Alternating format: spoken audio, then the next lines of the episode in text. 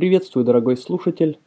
Андрей Беляков на связи и добро пожаловать в подкаст «Успех без дураков». Так получается, что темой э, сентября, а возможно и темой осени, это мы посмотрим дальше, у меня становится внедрение, долгосрочное внедрение планов. Ну, это вообще важная тема на самом деле. И к ней я возвращаюсь не первый раз и думаю, что абсолютно правильно. Я лично считаю ее ключевой в теме успеха, будь то в бизнесе или в совершенно других вещах, начиная от сброса набора веса, заканчивая личными отношениями, поисками партнера и так далее. И именно сегодня я хочу поговорить, продолжить э, данную тему, тему долгосрочного внедрения и тему того, почему э, долгосрочное внедрение не происходит. В пятницу, кстати, я закончил закончил ограниченное предложение, которое я делал на коучинг и могу вздохнуть спокойно теперь. Э, теперь шансы ко мне попасть есть только у тех, кто успел выписать счета до полуночи пятницы. До этого вся эта идея э, с ограниченным предложением, она тоже родилась из разговора о том, как внедрять долгосрочно, как э, не сходить с дистанции после нескольких месяцев, как действительно доводить долгосрочные планы до конца и реализовывать долгосрочные цели. И я говорил о том, что в принципе коучинг это один из хороших путей. И это, наверное, самое легкое средство, которое существует. В какой-то степени это даже некоторое нечестное преимущество над, друг, над другими людьми, если у вас есть коучинг.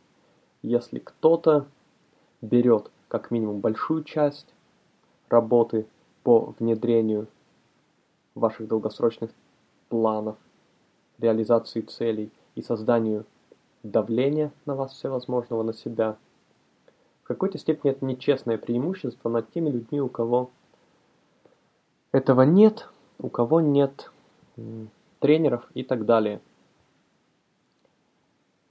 Ну, сегодня мы будем э, говорить о других вариантах и надеюсь, либо научимся чему-то новому, либо вспомним что-то старое, что мы не используем или не используем достаточно хорошо. Ну, как происходит э, провал людей в реализации долгосрочных целей. Что вообще происходит? Вот это интересная для меня тема всегда, потому что мне кажется, люди не до конца представляют, как это происходит. И если бы они представляли это лучше, было бы легче понять, над чем нужно работать и что именно делать. Особенно, когда люди недавно поставили цель, недавно определили, над чем они хотят работать. Часто это происходит осенью в том числе. Чаще всего, наверное, это происходит после Нового года, когда люди вообще пытаются начать с чистого листа, создать нового себя и так далее. Ну, не знаю, какой бы ни был вариант. Например, самое простое это бизнес. Человек говорит, вот я собираюсь расширять свой бизнес – я собираюсь там удвоить доход, расшириться на новые направления и так далее, и так далее. В эти моменты люди испытывают энтузиазм, и все кажется очень реальным. Кажется, что невозможно это не реализовать. Да, понятно, будут сложности, да, это может занять дольше. Но в моменте, когда человек испытывает эти эмоции, когда они еще не прошли, кажется, ну не может быть такого, что я сойду с дистанции, что я просто перестану делать шаги вперед гораздо раньше, чем это будет обосновано, чем это будет действительно казаться правильным, например, там после, не знаю, десятков поражений, причем абсолютно разных, когда просто любые варианты опробованы и ничего из них не работает. И в чем именно состоит угроза, в чем именно состоит то препятствие, которое в конечном итоге с высокой вероятностью собьет вас с дороги, собьет с пути и остановит. Такие моменты люди не понимают практически никогда. Ну вот статистика, на которую я часто ссылаюсь, хотя есть разные, разные статистики на эту тему, разные распределения. Это статистика, в первую очередь это иллюстрация. Тут речь идет о новогодних решениях, статистика из США, новогоднее решение, новогодние цели. Когда люди терпят поражение, очень интересно и очень хорошо помогает понять именно ответы на те вопросы, о которых я сейчас говорю. 2% людей терпят поражение после одной недели. То есть, соответственно, 98% людей не имеют проблем с тем, чтобы продержаться первую неделю. Это на самом деле очень интересно, потому что в принципе можно было бы предположить, что если люди терпят поражение в конечном итоге, то, наверное, они терпят его в первую неделю, да. Потому что ведь если ты продержался первую неделю, дальше тебе нужно просто повторить ее один раз, второй, третий. И, в общем-то, так повторить 52 раза. И все. Это годовой успех. Повторить, соответственно, 104 раза – это успешное внедрение 2 года и так далее. Если ты сделал одну неделю, почему тебе не повторить ее еще 51 раз, например. Казалось бы. То есть ты знаешь, ты знаешь, что делать, и ты можешь это делать. Но это не так. И уже после месяца 40% людей терпят поражение, очень большая цифра. Далее 50% после 3 месяцев, 60% после 6 месяцев.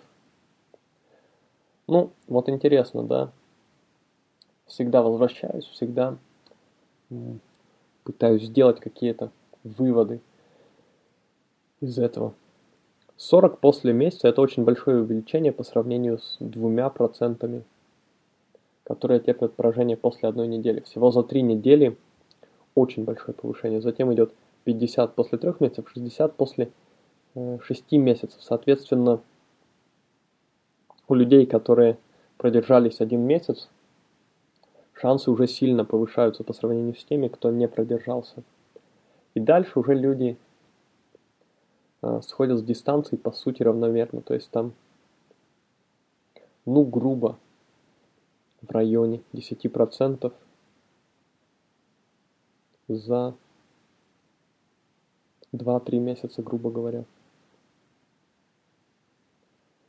И даже они понижаются, судя по всему. То есть, чем дольше ты продержался, в принципе, тем выше твои шансы продержаться дальше. Что логично.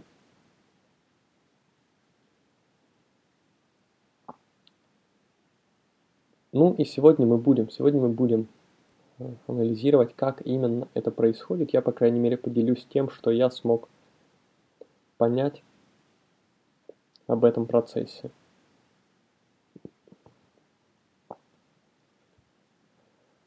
Продержаться неделю не проблема почти ни для кого. Те, кто держится месяц, большинство из них продержатся и три. Но дальше постепенно, после трех, шести, двенадцати, понемногу, понемногу люди начинают сходить с дистанции. То есть тут уже нет такого гигантского, гигантского такого массового схода с дистанции, так скажем, как бывает после окончания одного месяца. Ну, так или иначе, как я сказал, в моменте понять, что именно в итоге тебя собьет, что именно послужит причиной твоего поражения, что именно станет причиной того, что твои цели останутся всего лишь целями, всего лишь мыслями и не станут реальностью, понять в моменте, что именно будет этой причиной поражения, этой фатальной ошибкой, довольно трудно. Ну, давайте я буду прямо говорить варианты того, что же это бывает. Что реально приводит раньше или позже на длительном промежутке людей к провалу. 81%, например, как по статистике, которую я цитировал из Psychology Today. Значит, первый пункт – это непредвиденные трудности. В принципе, довольно очевидный. Довольно очевидный пункт. Ну, возьмем вариант с бизнесом. Я хочу удвоить бизнес. Звучит очень круто. Есть план в голове. Не верится, что это не удастся сделать. Затем человек берет свой план, идет с ним и, ну, что обычно происходит? Обычно реализация всегда, всегда разочаровывает. Всегда разочар... разочаровывают результаты реализации плана. Даже если человек планировал консервативно, все равно что-то такое будет, потому что в том числе, если трудности и будут, обычно они не те, которые предвиделись. То есть даже если человек планировал консервативно, он планировал что трудности будут вот здесь, вот здесь, а реально трудности оказываются совсем другими, неожиданными, и это всегда происходит. Как, как раз те трудности, о которых человек думал, очень часто в итоге не играют роли, оказываются переоценены и так далее. Так уж устроена жизнь. Непредвиденные трудности, эмоциональное состояние человека меняется полностью в этот момент. Он реагирует на те трудности, с которыми столкнулся, и картина, его видение, которое было в голове, оно начинает заменяться, по сути, картиной тех трудностей и, не знаю, картиной, грубо говоря, более крупной, нарисованной на их основе. В общем, человек реагирует на эти трудности, он эмоционально реагирует на них, он думает уже те мысли, которые вызываются этими трудностями. И это замедляет, а замедление, оно создает свою инерцию. Может быть, человек просто говорит, что вот у меня не получилось, я попробовал, у меня не получилось, поэтому я останавливаюсь. А может быть, он говорит себе, да, да, я продолжаю вроде бы, но продолжает гораздо медленней, он не видит может быть сразу решение, но и не спешит его быстро найти и так далее. Второй пункт – это остановка и инерция покоя, которая возникает после этого. Но опять же, останавливают что? Непредвиденные трудности, остановить могут просто другие вещи, какие-то ситуации, которые требуют времени. Вот тут очень очень хорошие примеры подают, например, мужчины, которые учатся знакомиться. Потому что, как я упоминал в некоторых местах, как я упоминал раньше, научиться знакомиться самостоятельно с девушками э, в тех местах, где захочется, это навык один из самых трудно внедряемых внедрить такой навык э, мужчине, у которого его изначально нету, очень непростая задача, и там очень много подводных камней, и проценты успеха долгосрочно на самом деле очень и очень низкие. И вот одна из причин как раз в том, что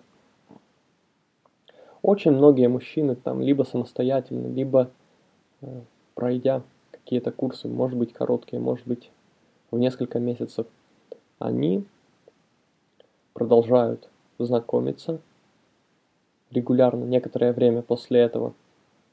И пока они это делают, все нормально, идет развитие по большей части. Или как минимум, ну как, если навык не развивается, все равно улучшается опыт. Ну и в данном случае навык, он все равно улучшается. Вопрос, насколько, вопрос, как быстро. Потому что от самого опыта, даже если человек не делает что-то сильно умнее, он становится хотя бы даже более расслабленным. И это уже, по сути, такой вещи, как знакомство, это уже улучшение навыка. Но затем неминуемо случается какая-то ситуация, которая требует времени. Ну, у всех в жизни случается такая ситуация раньше или позже, связанная с работой или учебой, связанная с личной жизнью, когда все время отнимает что-то другое. На знакомство времени нет. Потом, когда такая ситуация проходит, у человека в жизни возникает инерция. То есть вот это бездействие, которое было несколько дней, затем психологически гораздо комфортней его продолжать и гораздо дискомфортней опять начинать знакомиться, потому что возвращается мандраж, может быть, забываются реально многие вещи, которые были, э, ну, по сути, в краткосрочной памяти в голове. И такие короткие остановки растягиваются очень надолго, иногда просто человек никогда не возвращается снова к регулярному знакомству, потому что, как я говорил, это не самый простой навык. Пока человек учится, пока человек не понял все и не, так сказать, не приобрел еще бессознательную компетенцию, по сути, это довольно стрессовый процесс в большинстве случаев для тех, у кого такого навыка не было изначально. Потому что если навыка нету изначально, значит психологический барьер, э, страх, волнение, он, скорее всего, есть. Так или иначе, остановка, которая создает инерцию. Это второй пункт, очень типичный. Для разных, на самом деле, абсолютно ситуаций. Тот же бизнес. Там, не знаю, делается рекламная кампания – например, заканчиваются деньги, нету сразу достаточно больших, как кажется человеку, чтобы продолжить, он на время останавливает рекламу, например, и это затягивается гораздо дольше, чем планировалось, в том числе потому, что человек забывает, он забывает свое понимание, видение, которое накопилось, пока реклама шла. Потом ему возвращаться нужно будет в какой-то степени вспоминать все с нуля. Третий пункт это растягивание э, сроков и не укладывание в крайние сроки. Тоже очень распространенный вариант, и тут действует психологический эффект интересный. Когда человек не укладывается в крайний срок, ну начнем с крайних сроков просто. В целом крайние сроки это очень и очень хорошо. Крайние сроки – это одно из самых сильных вообще средств достижения чего-либо. Как сказал, сейчас скажу, как сказал Джон Карлтон, копирайтер, э, что крайний срок – это величайшее изобретение человечества. Поэтому крайние сроки – это очень хорошо. Благодаря крайним срокам делаются многие лучшие вещи в мире, которые никогда не были бы сделаны без них. Те же студенческие сессии хорошо это показывают. Да и в любом офисе, думаю, есть такой опыт, многократный, наверное, с крайними сроками. Но вот какой интересный эффект при этом. Как крайний срок, э, как я говорю, хорошее средство, он хорошо помогает достигать результатов, достигать большего и быстрее. При этом у него есть опасная обратная сторона. Когда человек в крайний срок не укладывается, есть наоборот очень сильный демотивирующий эффект у этого. Эффект интересный, потому что с рациональной точки зрения его вроде как быть не должно. То есть, ну, ты поставил крайний срок, ты работал быстрее, успевал больше. В итоге ты немного не уложился – но выгоду ты все равно получил, ты все равно приблизился к результату. И самое рациональное – это сказать «отлично, я получил выгоду от этого, я добился большего, чем я бы добился без этого, и теперь я просто завершу то, что осталось».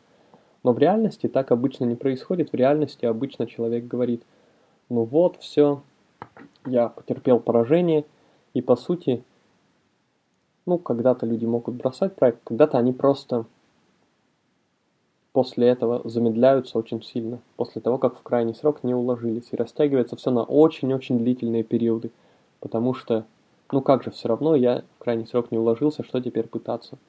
Напоминает это чем-то такой психологический эффект, когда если человек ставит задачи питаться очень правильно, например, сбрасывать вес и так далее, не есть сладкого, то если человек сладкое ест в какой-то момент, то после этого большинство людей, которые так сделали и которые сорвались, они съедят гораздо больше сладкого. Хотя, опять же, с рациональной точки зрения, казалось бы, человек должен сказать, ну вот я сорвался, съел немного сладкого, но я съел немного, поэтому минус от этого будет небольшим. Соответственно, я могу сейчас спокойно остановиться и продолжать дальше. Но большинство людей так не делают. Большинство людей, э, когда они терпят небольшое поражение в своем понимании, субъективном причем, они добавляют, по сути, к этому более крупное, потому что понимание, субъективное восприятие поражения, оно меняет их поведение, они перестают пытаться быть успешными, по сути. Очень часто так происходит.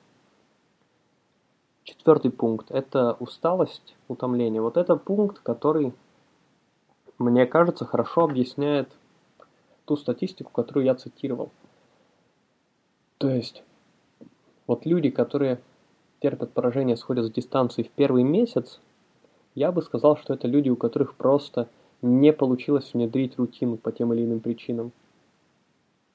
И у них не получилось э, действительно внедрить последовательность действий, которые выполняются каждую неделю.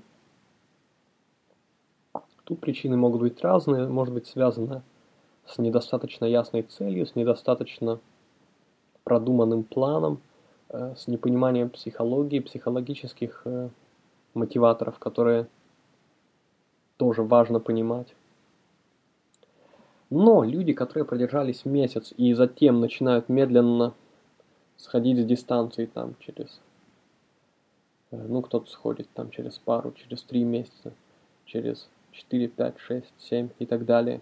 Каждый месяц немного людей сходит с дистанции уже гораздо в меньших количествах. И вот эти люди, на мой взгляд, очень большой процент из них все объясняет просто усталость и утомление. Потому что долгосрочное выполнение плана и внедрение рутины, ну, по самому слову рутина, которое я использую в хорошем смысле, потому что рутина это очень хорошо и очень важно. И без рутины э, многие успехи просто невозможны невозможно все время думать о процессе сознательно и делать это годами, и при этом устойчиво добиваться успеха. Реальные успехи достигаются долгосрочные за счет рутины, то есть когда сознательно ты не думаешь постоянно о том, что ты делаешь и зачем. Однако Рутина неминуемо приводит к усталости в какой-то момент, раньше или позже для разных людей. Тут как раз э, мы понимаем такое распределение. И обычно усталость, утомление, оно как раз приводит э, к такой реакции, что человек говорит, так, мне нужно либо сократить время, которое я трачу на свой план, потому что я устал, устал от одного и того же, либо вообще взять паузу, с его выполнением. Если сокращается время, то это может создать свою инерцию, то есть человек там э, тратит меньше времени, уделяет больше другим вещам, и его уже засасывают другие занятия, не знаю, развлечения или какие-то просто другие сферы жизни, неважно. Если человек берет паузу, то опять же пауза, любая там отпуск, она может легко, если быть неосторожным, создать свою собственную инерцию. То есть просто человек взял отпуск, потом вернулся, голова уже не так хорошо соображает, половину вещей человек не помнит, э, которые нужны для выполнения плана, навыки забылись, да и просто, когда привыкаешь просто отдыхать и расслабляться, очень легко находить причину делать это и дальше. Так что эта причина, наверное, ключевая. И пятый пункт – это забывание видения. Ну, как я говорил, когда цель ставится, когда есть энтузиазм, эмоции по поводу ее реализации, у человека появляется видение определенное. То есть видение даже не обязательно результата, а видение того, в чем заключается результат, зачем он нужен, какой план э, по приходу к этому результату, из чего план состоит и почему план состоит именно из таких компонентов. То есть видение может быть достаточно комплексным. И в моменте, когда он, это видение, оно находится по сути в краткосрочной памяти, все выглядит очень ясным и даже непонятно, как можно не достичь, как я говорил, непонятно, как можно не достичь цели. Но проблема в том, что видение забывается.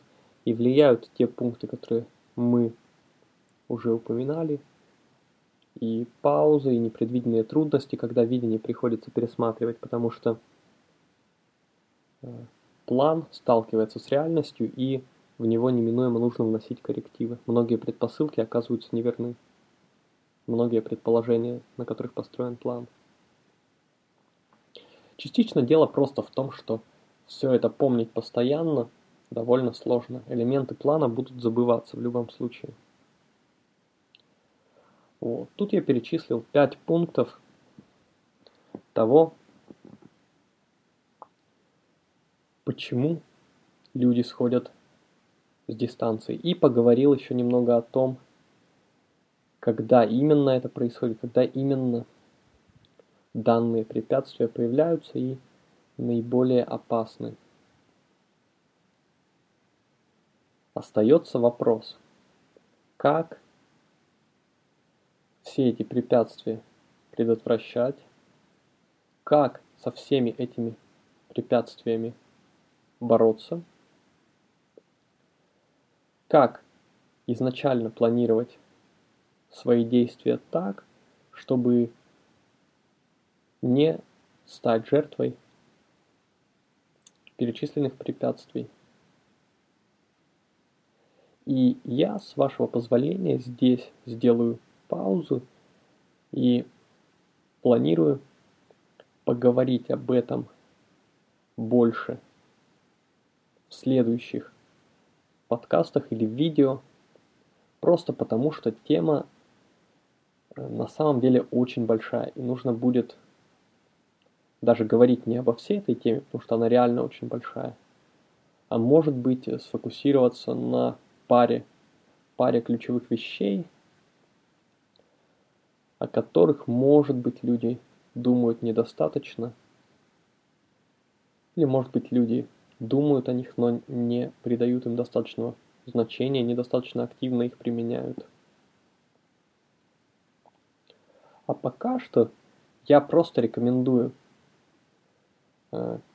вернуться к этому списку, может быть даже записать его.